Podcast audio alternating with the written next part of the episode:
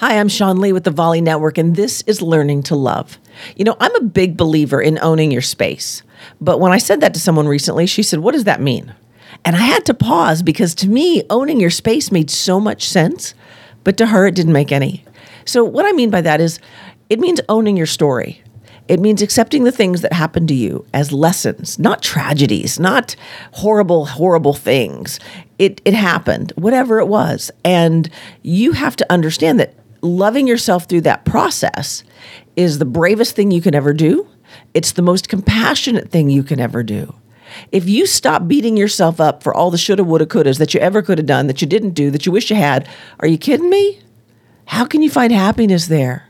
How can you find a safe space to love yourself if every bit of your conversation is all the things you shoulda, coulda, woulda ever done that you didn't?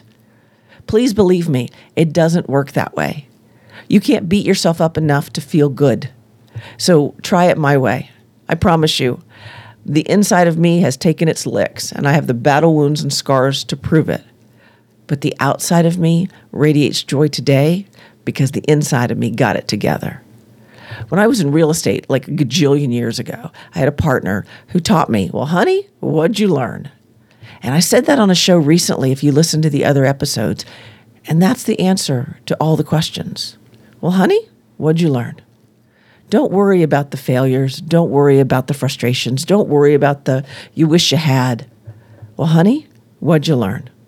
So if you if there's someone in your life who's sick and you haven't gone to see them, if there's someone in your life recently who's died and you didn't say the things you wanted to say, well, honey, what'd you learn? That's all we got. A little bit of time.